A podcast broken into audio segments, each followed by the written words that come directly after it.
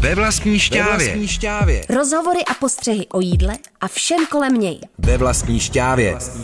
S maškrtnicí Julianou Fischerovou na rádiu Wave. Ahoj u dalšího dílu ve vlastní šťávě. Dnes budu mluvit s Matoušem Petráněm, spolumajitelem Bystra Dish a jednoho z mála českých gastroaktivistů na Twitteru a dávného blogera, později sloupkaře Lidových novin. Tak jsem vlastně Matouše poznala já a taky jako lektora pro recenzenský server Cuk, kdy pro nás připravoval semináře, na kterých jsme se jako obyčejní smrtelníci mohli naučit, co a proč se děje v kuchyni, proč na to nadávat, a nebo proč na to taky třeba nenadávat.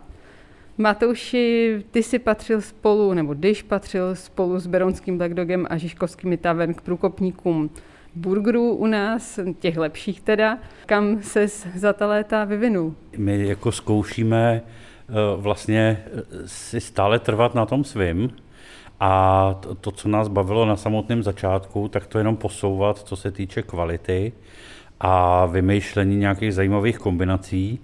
Ale jako myslím si, že t- ta věc, eh, kterou, na kterou jsme se vrhli, tudíž na tu burgerovou, je natolik jednoduchá, čitelná, že tam zase uh, nechtělo se nám vymýšlet nebo posouvat celý ten koncept někam, kde už by to jako zavánělo nějakým přehnaným vymýšlením, promýšlením, jako za tu dobu, co jsem se setkal, že se dělá, já nevím, svíčková jako burger a tak dále, prostě mezi dva knedlíky dát maso, tam jsme se nechtěli posouvat. Prostě neustále spíš té kvalitě, vyhledávat dobré suroviny a celý to posouvat tím letím směrem.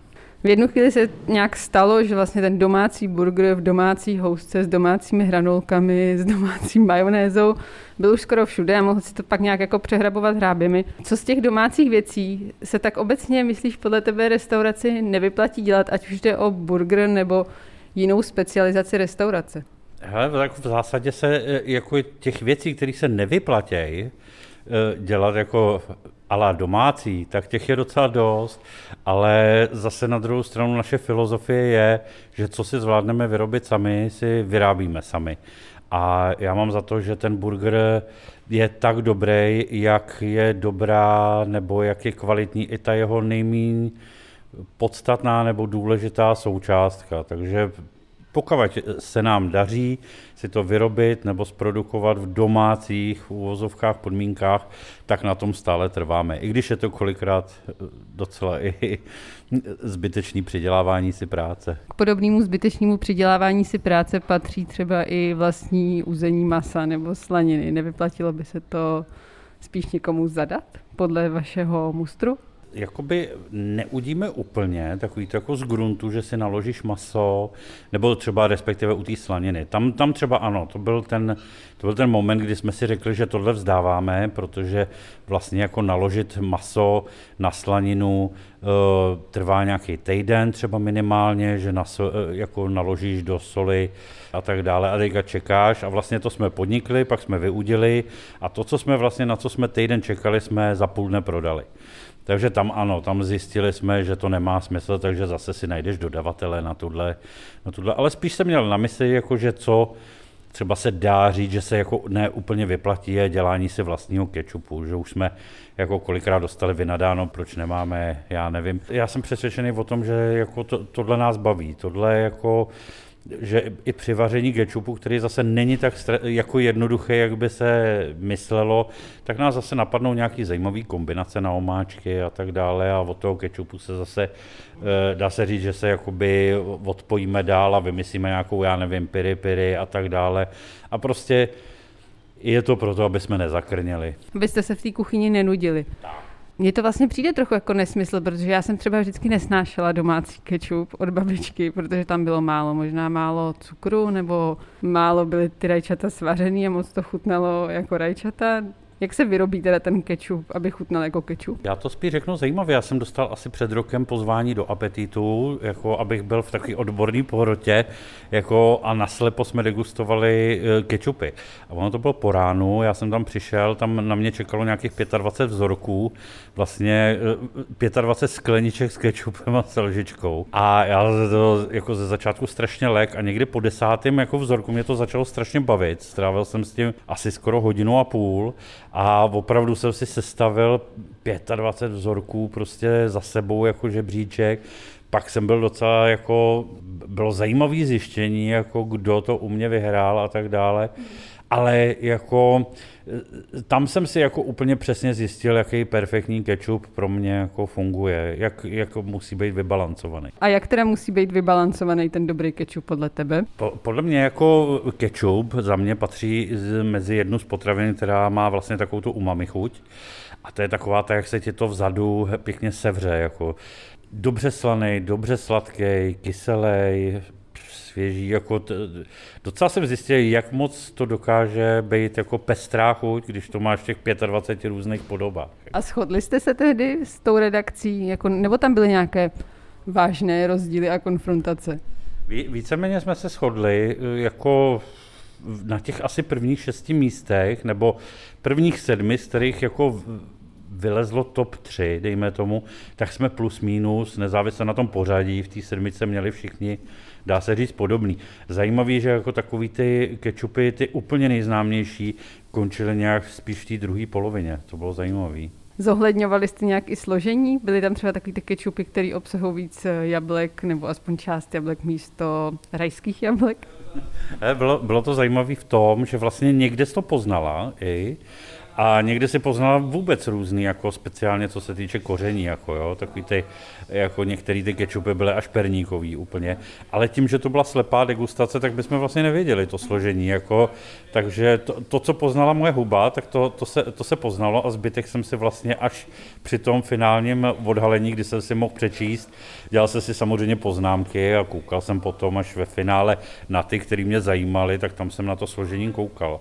Ale obecně vyhráli takový ty kečupy, který jako si tak můžou říkat. Jo? Jsou, jsou kečupy, který správně se má říkat nějaká rajčatová omáčka, ale vlastně podle těch jako nějakých regulí tak opravdu vyhráli, nebo v těch top 5 byly kečupy, které i těma surovinama použitýma přípravě byly opravdu jako regulárními kečupy. Matouši, ty jsi zmínil to, že vaříte vlastně kečup na obou svých pobočkách. Jaký je rozdíl mezi těmi pobočkami? Vy jste dlouho měli restauraci jenom na římské, relativně nedávno v rámci let přibyla teď tahle na belgické.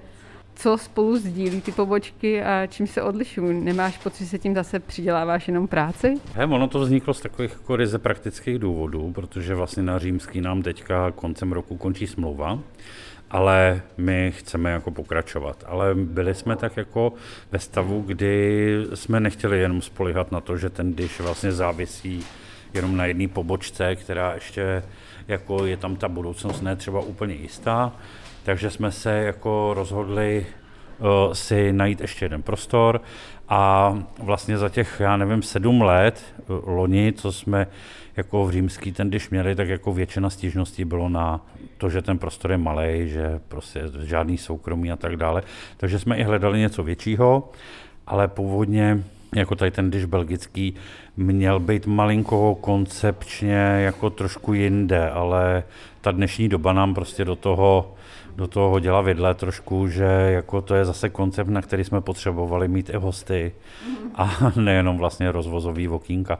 Takže ale nám to vyhovuje, teďka vlastně děláme to, co za nás si myslím, že umíme nejlíp a to jsou ty burgery a jedeme s obou poboček. A to jsi mi nahrál teda na tu další otázku, jestli tě pořád baví dělat ty burgery a zjevně jako baví, ale má to svoje ale. Tak kam by se rád posouval dál?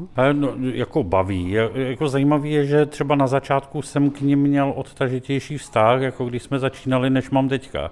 Jako já jsem si je tak postupně vlastně tím, že mě za prvý docela fajn živěj, tak jsem si je o to víc zamiloval. A posouvat. My bychom chtěli jako cokoliv, co nás baví kolem masa, kolem uzení, jako je tady spousta taky konkurence, spousta strašně šikovných kluků, co to umějí, ale prostě my bychom to zase tak trošku po svým, po našem, ale zase jsme trošku narazili, že ani ten v té belgické tady ten prostor není zase tak úplně ideální, narazíš na nějaké možnosti technické a tak dále, takže ani tady nejsme ještě úplně tak, že bychom si mohli dovolit jako to, co bychom přesně potřebovali dělat. Ale jinak eh, nám se to celkem osvědčilo, že vlastně jsme rozvinuli tady ten koncept, ten původní z římský. Matouši, ty hrozně rád udíš, věnuješ se teda burgerům profesně nejenom protože tě živí, ale i baví. Ale málo tě slýchám mluvit o zelenině. Máš rád něco vysloveně zeleninového nebo vegetariánskou kuchyni obecně? Mám rád ze zeleniny určitě hranolky, jako stoprocentně, batátové hranolky a nějaký salát určitě taky, taky. My jsme tady třeba v Belgický dělali, to mě úplně dostalo, takovou marinovanou, grilovanou zeleninu, a byla naložená potom na azijský způsob. Podávali jsme ji jako ledově vychlazenou a to, to bylo super, toho bych mohl sníst jako mraky. Ale vegetariánskou hospodu bys nedělal? Já jsem i koketoval s takovou myšlenkou, že bych tady neměl vůbec nic. Nakonec mi to neprošlo a i ta, i ta doba teďka... Počkej, jako myslíš prázdnou restauraci, to se ti splnilo? to, se nám splnilo vrchovatě, ale jako vůbec nebýt ani jednu vegetariánskou položku, ale víceméně tady ta doba hodně mění, hodně vrací lidi na zem, hodně je učí pokoře, takže najednou, kde se vzalo, tu se vzalo a my děláme každý týden jako takovou polední nabídku a už jsme tam těch vegetariánských variant vystřídali teda na, na můj vkus opravdu hodně. Kdyby si zakládal, když dneska, dělal by si teda hamburgery nebo něco jiného? To je docela těžká otázka. Já nevím, jestli, jestli bych vlastně by mě napadlo v téhle době dělat jako burgery. Ale kdyby, byla, kdyby jsme byli zpátky jako těch 8 let, ale zpátky včetně té situace, jaká tady byla na té scéně, tak určitě ano.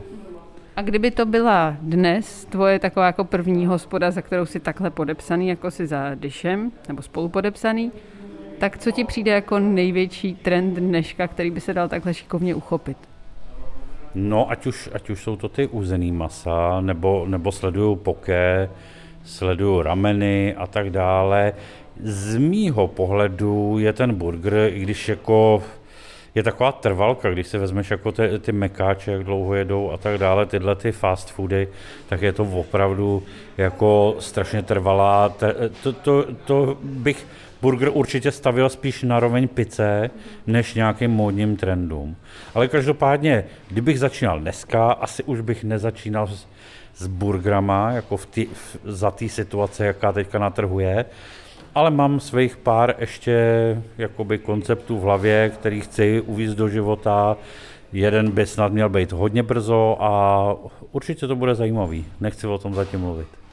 Pro mě osobně je teda vyrábět si dobrý burger doma vlastně nesmírná otrava, protože si neudělám ty komponenty, nebaví mě to dělat kvůli dvou eh, masům v housce, všechno od začátku, to znamená ty omáčky, oblože a tak. Jak to vystavět tak, aby to bylo dobrý? Co v tvém burgeru luxusním nesmí chybět za chuťové nebo strukturální elementy? Jako, myslím si, že když se ho chceš třeba dělat doma, tak určitě se vyplatí třeba přijít si k nám nebo do nějakého jiného podniku a koupit si ty asi nejzákladnější, tu housku hotovou a, a to maso, už připravený maso. Jsou to, jsou to takové dvě asi nejdůležitější jako součástky. Jako dá se říct, že i tím kečupem si to dokážeš všechno to ostatní zkazit. A nepřeplácat, hlavně nepřeplácat.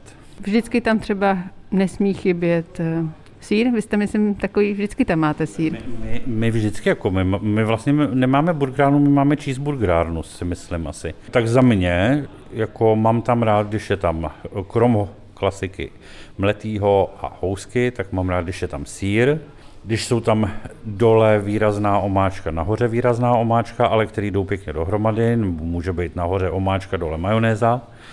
Něco, aby křuplo a něco takový, aby, aby tam bylo trošku kyselější nebo svěžější, aby nebyl takový takový ty burgery, které jedou na jednu chuť, která tě třeba v půlce už přestane bavit úplně.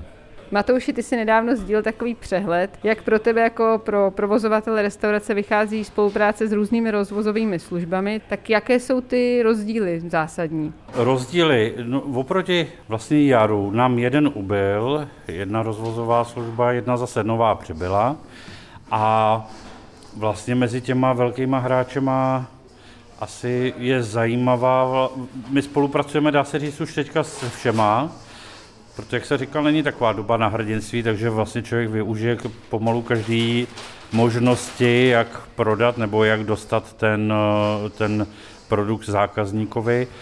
Nicméně zjistil jsem, že prostě jsou služby, které jde opravdu primárně o ten rozvoz jídla a víceméně i tu pomoc těm restauracím a tak dále, nebo ten servis těm restauracím mají prostě na špičkový úrovni a pak jsou prostě služby, kde jako nemám pocit, že by úplně ta restaurace e, tam plnila jiný účel, než být prostě jenom kasička na peníze. Takhle, na sociálních sítích se teď objevila ta iniciativa Objednej přímo, která vlastně upozorňuje na to, že by se měl ideálně objednat přímo, pokud si teda chceš vůbec objednávat nejenom z toho důvodu, že se chceš najíst, ale z důvodu nějakého altruismu a z toho, že chceš vlastně podpořit tu restauraci, tak pokud si objednáš eh, přes ten rozvoz, tak eh, samozřejmě ta restaurace tratí nějakou část, přibližně tu třetinu, jestli se pamatuju. Ano, v, průměru je to tak, je to vlastně něco kolem těch 30%. A samozřejmě my každá ta pro nás je jako pro každého asi nejlepší jako to řešení, kdy to objednej napřímo, že vlastně si člověk objedná, nakliká, zaplatí a pak si přijde vyzvednout. Ale u toho nám trošičku chyběl, chyběla ta možnost toho rozvozu, což se teďka jako nově pro nás změnilo, že vlastně to, to řešení technické, které my využíváme, tak teďka vlastně uh, se napojilo na společnost, která vlastně dělá rozvoz. A tam už nám to teďka funguje perfektně, takže my už nejsme jenom výdejní okýnko, ale vlastně i jako plnohodnotná a soběstačná jako rozvozová služba. Já jsem zachytila kromě teda velké vlny solidarity s restauracemi taky takovou vlnu jako brblání, že eh, jestli si teď jako restauratéři stěžují na to, že jim ukrajují ty společnosti nějakou marži, tak to vůbec neměli na ty platformy lézt. Jak dlouho si myslíš, že se to dá takhle utáhnout? Ať už přes ty rozvozy vlastní, nebo taxi, nebo jakékoliv další jako za běžného režimu, a když mají restaurace běžně otevřeno, tak vlastně jim funguje ten rozvoz jako vlastně takový velice důležitý a fajnový přivídělek. A je to na vykrytí třeba slabších hodin, slabších dnů, eh, nebo podpora nějakého prodeje, který prostě potřebují nějakých položek, jako je potřeba je prodat a tak dále. Prostě je to vyložený jeden z podpůrných jako kanálů. Jakmile jsi odkázaná jenom na něj, tak už je to takový trošku nevyrovnaný a hloupější, už si trošičku přijdeš jako rukojmí, tak zase začínáš hledat jako ty možnosti odbytu aby člověk prostě stál na víc nohou, co se týče toho prodeje a ne, nebyl na někom pokud možno závislý. Kdyby měla asi restaurace být závislá čistě jenom na rozvozu, tak je to opravdu, opravdu se obávám, že zbídou na ty náklady v této době ale spíš ani to ne. A když srovnáš nějakou kvantitu objednávek, tak eh, jak to vychází teď? No, teďka se nám to vlastně stáčí na nějakou dejme tomu dvě třetiny rozvoz a třetina už vlastně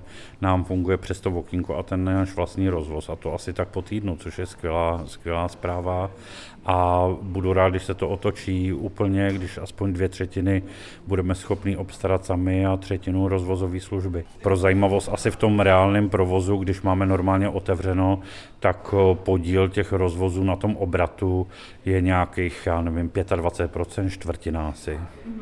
To není až tak úplně málo. Hmm, je to fajn, je to fajn, proto, proto to vlastně asi děláme, ale tam, tam potom ano, tam můžeš dobře kalkulovat, můžeš si to dobře spočítat, protože vlastně, když rozvážíš, tak uh, můžeš tu cenu nebo ty, peníze, které za to obdržíš, uh, prostě obětuješ, protože zase máš volnou tu židli v té restauraci. Změnilo se něco v přístupu rozvozových společností od jara nebo v přístupu restauratérů k situaci, v nějakých přípravách?